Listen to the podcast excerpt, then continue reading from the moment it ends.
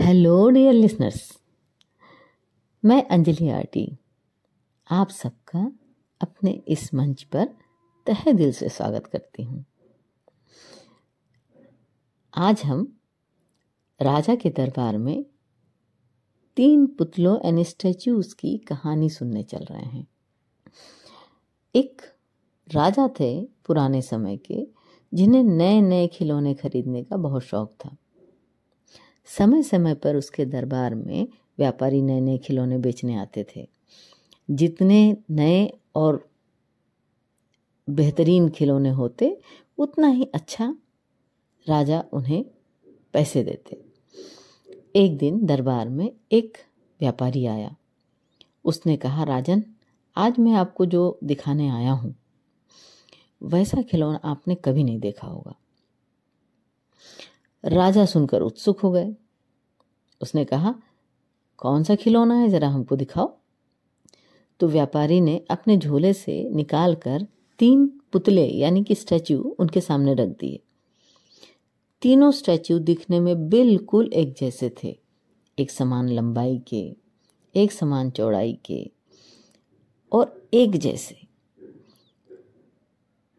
लेकिन जब उसने उनकी कीमत बताई तो तीनों की कीमत में बहुत भारी अंतर था। उसने पहला पुतला आगे किया और कहा कि इस पुतले की कीमत एक लाख सोने की मोहरें हैं। फिर दूसरा आगे किया और बताया कि इसकी कीमत एक हज़ार सोने की मोहरें हैं। फिर उसने तीसरा पुतला आगे किया और बताया कि राजा जी, इसकी कीमत एक मोहर है, सोने की एक मोहर।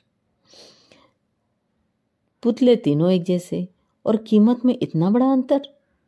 राजा सभी पुतलों को अपने आप चलकर पुतलों के पास आया और उसने बहुत ध्यान से सारे पुतलों को देखा, उठाकर देखा, वज़न में भी सब एक जैसे थे।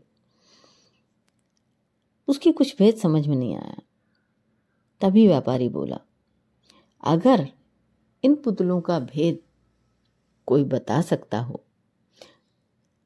तो राजन, ये पुतले मैं आपको और इस आपके राज्य को भेंट करके जाऊँगा। क्योंकि इसमें बहुत बड़ा भेद है। राजा जानते थे कि उनकी दरबार में एक बहुत ही बुद्धिमान मंत्री हैं। तब उन्होंने अपने उस बुद्धिमान मंत्री को दरबार में बुलावा भेजा। मंत्री बुलाए गए।